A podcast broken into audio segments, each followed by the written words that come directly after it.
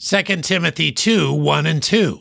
Thou therefore, my son, be strong in the grace that is in Christ Jesus, and the things that thou hast heard of me among many witnesses, the same commit thou to faithful men, who shall be able to teach others also. Timothy is given special instruction by Paul here to pass what he knows along to faithful men. For those in ministry, this is a very important task. But every believer should evangelize and teach the Bible to others. The family of God expands quickly when individuals reach other individuals with the message of Christ.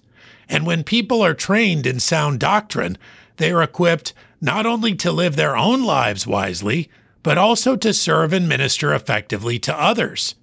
Christianity is a missionary faith, and faithful men are always needed in the church.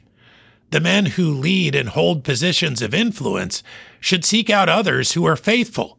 Those faithful men should be equipped to take on similar responsibilities in the future. God has a role for each of us in His church, and He is preparing us for such a time as this. 2 Timothy 2 1 and 2. Thou therefore, my son, be strong in the grace that is in Christ Jesus, and the things that thou hast heard of me among many witnesses, the same commit thou to faithful men, who shall be able to teach others also.